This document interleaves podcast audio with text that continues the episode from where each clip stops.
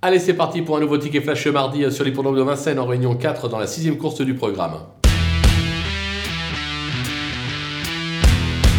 Dans cette épreuve, on va faire confiance au numéro onze, Asparène, qui vient de renouer avec le succès à l'attelé. Vous allez me dire, oui, mais cette épreuve est sous la selle. Pas d'inquiétude. Sa dernière tentative sous la selle, c'était une quatrième place, mais juste avant, c'était un succès. C'est un cheval qui possède des moyens. La course est ouverte, mais il aura comme atout Eric Raffin et d'être présenté déféré des quatre, très bien placé au plafond des gains. Je pense que c'est une très belle chance. On va le jouer gagnant et placé.